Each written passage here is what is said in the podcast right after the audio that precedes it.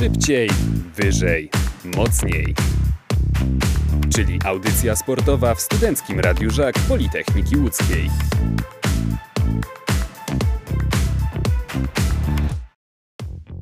Dziesięć zwycięstw, najwięcej zdobytych bramek, tylko jedna porażka i fotel lidera Fortuna pierwszej ligi. Takiego rezultatu po 13 kolejkach nie spodziewali się latem nawet najwięksi optymiści spośród kibiców Widzewa, zwłaszcza, że podczas kolejnej rewolucji zmienił się zarząd, zawodnicy, ale przede wszystkim sztab szkoleniowy. Nowym trenerem został dotychczasowy opiekun Górnika Polkowice Janusz Niedźwiedź. Prowadzone przez niego drużyny charakteryzował ofensywny styl gry i pokaźna liczba strzelonych bramek. W sezonie 2018-19 trzecioligowa Stal Rzeszów pod jego wodzą zdobyła ich aż 87. Kibice Widzewa nabrali nadziei, że ich ulubieńcy wreszcie zaczną grać przyjemnie dla oka, co stanowiło bolączkę poprzedniej kampanii. 39-letni trener zaczął swoją kadencję od przejścia na system z trójką stoperów. Dokonano także licznych wzmocnień. Do klubu dołączyli m.in. obrońca Paweł Zieliński, brat gwiazdy Napoli i reprezentacji Polski, skrzydłowy Karol Danielak z Podbeskidzia, czy wypożyczony z Lecha Poznań rozgrywający Juliusz Letniowski. Już po starcie rozgrywek ogłoszono transfery portugalskiego obrońcy Fabio Nunesza i włoskiego napastnika Mattii Montiniego. Pomimo uzasadnionych obaw sympatyków, Zewiacy świetnie weszli w sezon, wygrywając trzy pierwsze spotkania i strzelając 7 bramek, a tracąc tylko jedną. Pierwsza, jak na razie jedyna porażka nadeszła w czwartej kolejce w wyjazdowym starciu z Arką Gdynia. Z czasem zaczął kształtować się styl ekipy Niedźwiedzia. Jego piłkarze starają się grać kombinacyjnie, na jeden kontakt, potrafią długo utrzymywać się przy piłce, nie stroniąc przy tym od uderzeń z dystansu. Flagowy przykład koncepcji Niedźwiedzia stanowi akcja bramkowa z meczu z GKS-em Katowice, gdy serię kilkunastu podań uderzeniem z zapola karnego spuentował Mateusz Michalski. Do drużyny dobrze wkomponowali się nowi zawodnicy. Techniką i kreatywnością imponuje Juliusz Letniowski, który zaliczył 3 gole i 3 asysty. Tyle samo bramek ustrzelił Karol Danielak. Nieoczywistym bohaterem Widzewa jest Bartosz Guzdek. 19-latek w poprzednim sezonie nie potrafił wywalczyć sobie miejsca w składzie trzecioligowego wówczas ruchu Chorzów. Teraz jest najlepszym strzelcem klubu z pięcioma trafieniami na koncie. Udane występy zaowocowały dla niego powołaniem do reprezentacji Polski U20 wraz z klubowym kolegą, Radosławem Gołębiowskim. Należy też odnotować znaczną poprawę gry piłkarzy, których latem wielu spisywało na straty. Trener Niedźwiedź tchnął nowe życie w skrzydłowego Dominika Kuna, który zaliczył w bieżących rozgrywkach aż 7 asyst. W środku pola dzieli i rządzi Marek Hanousek, który w rundzie wiosennej irytował niedokładnością i spóźnionymi wejściami.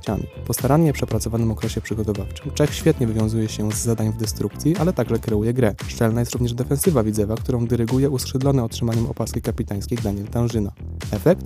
Tylko 9 straconych goli, czyli drugi najlepszy wynik w lidze. Największym mankamentem widzewiaków są wyniki meczów wyjazdowych. W delegacjach podopieczni Janusza Niedźwiedzia nie potrafią narzucić rywalom swojego stylu, częściej szukając okazji po stałych fragmentach gry. Symptomem problemów jest zaledwie 6 strzelonych goli spośród wszystkich 27 i trzykrotny brak kompletu punktów. Do derbów Łodzi czerwono-biało-czerwoni przystępują podbudowani zwycięstwem 1 do 0 z dotychczasowym wiceliderem Koroną Kielce. Ważną wygraną okupili jednak utratą kluczowych piłkarzy. Czwartą żółtą kartkę w sezonie obejrzał Marek Hanausek, a czerwony kartonik sędzia pokazał Letniowskiemu. Absencja architektów gry Widzewa może okazać się poważnym wyzwaniem w starciu z lokalnym rywalem. Z drugiej strony trener Niedźwiedź już nieraz udowadniał, że dysponuje szeroką ławką rezerwowych, a zmiennicy potrafili dać drużynie pozytywny impuls. Nie należy również zapominać, że licznie zgromadzona przy Alei Piłsudskiego publiczność w większości sprzyjać będzie Widzewowi, który u siebie wygrał jak dotąd wszystkie mecze w tym sezonie.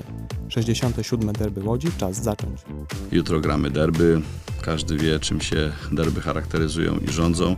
No derby to są e, spotkania, które rządzą się swoimi e, prawami. Po porażce w finale barażów o awans do Ekstraklasy przy Alei Unii sporo się zmieniło. Już dzień po meczu z Górnikiem Łęczna zespół przejął Kibu Wikunia. Były asystent Jana Urbana m.in. w Legii i w Lechu, a także trener Wisły Płock czy indyjskiego Mohun Bagan. Przerwie letniej do ŁKS-u dołączyli m.in. prawy obrońca Bartosz Szeliga z GKS-u Tychy czy doświadczony Marek Kozioł, który zastąpił w bramce Arkadiusza Malarza. Przy Alei Unii pojawiło się też trzech nowych obcokrajowców. Dynamiczny skrzydłowy Javi Moreno, wychowany w Atletico Madryt stoper Nacho Monsalve oraz Stipe Juric, który zwiększył konkurencję wśród napastników. Zatrudnienie Wikuni miało wprowadzić do szatni powiew świeżości oraz zapewnić, że drużyna będzie wierna stylowi gry opartemu na posiadaniu piłki. Po 12 kolejkach trudno jednak stwierdzić, że nowy szkoleniowiec nadał zespołowi jakiś wyraźny styl. ŁKS potrafi utrzymywać się przy piłce, lecz zwykle nie przekłada się to na satysfakcjonującą ilość sytuacji podbramkowych. Hiszpańskiemu trenerowi pracę utrudniła plaga kontuzji. W najgorszym momencie z gry wyłączonych było 13 zawodników, a 11 złożona z kontuzjowanych wydawała się wręcz mocniejsza od drużyny zdrowych piłkarzy. Teraz sytuacja kadrowa ŁKS-u jest już nieco lepsza. Na boisko wróciło wrócili ostatnio m.in. Samu Corral czy Mateusz Bąkowicz. Najlepszym strzelcem i asystentem zespołu jest Pirulo, który uzbierał 4 bramki i 4 asysty. Sporymi wzmocnieniami pierwszej drużyny okazali się Maciej Radaszkiewicz i Oskar Koprowski, którzy rozpoczęli sezon w trzecioligowych rezerwach. Pierwszy swoimi bramkami zapewnił ŁKS-owi zwycięstwa nad Sandecją i Arką, a drugi zbiera zasłużone komplementy zarówno od trenera, jak i od kibiców, którzy wybrali go najlepszym zawodnikiem ostatniego meczu. Największym problemem ŁKS-u wydaje się obecnie brak szóstki, pasującej do koncepcji gry zespołu. Zarówno Maksymilian Rozwandowicz, jak i Jakub Tosik odstają pod względem umiejętności technicznych od kolegów z drugiej linii. Wciąż stosunkowo niewielka jest też rywalizacja wśród młodzieżowców. ŁKS dawno nie zaliczył naprawdę przekonującego, wysokiego zwycięstwa, a losy meczów z jego udziałem często ważyły się do ostatniej chwili.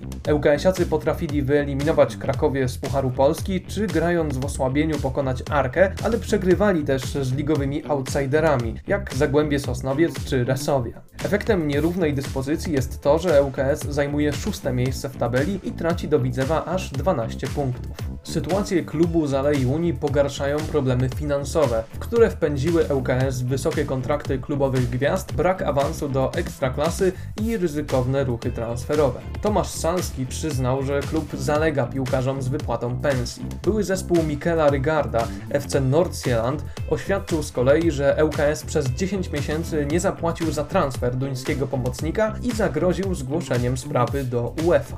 Klub z Alei Unii uspokaja, że to tylko przejściowe problemy, jednak wciąż nie przekazał w tej sprawie żadnych konkretów. Mnożące się kontuzje, pustki w klubowej kasie, forma w kratkę, brak wyrazistego stylu, ŁKS jest ostatnio w dołku, ale starcie z lokalnym rywalem wydaje się znakomitym momentem na przełamanie. Zwłaszcza, że biało-czerwono-biali pozostają niepokonani w derbach od 11 lat. Racjonalnych argumentów przemawiających za ŁKS-em jest niewiele, ale kto wie, co może się wydarzyć w niedzielny wieczór. Przecież nie od dziś wiadomo, że Derby rządzą się swoimi prawami. Szybciej, wyżej, mocniej. Czyli audycja sportowa w Studenckim Radiu Żak Politechniki Łódzkiej.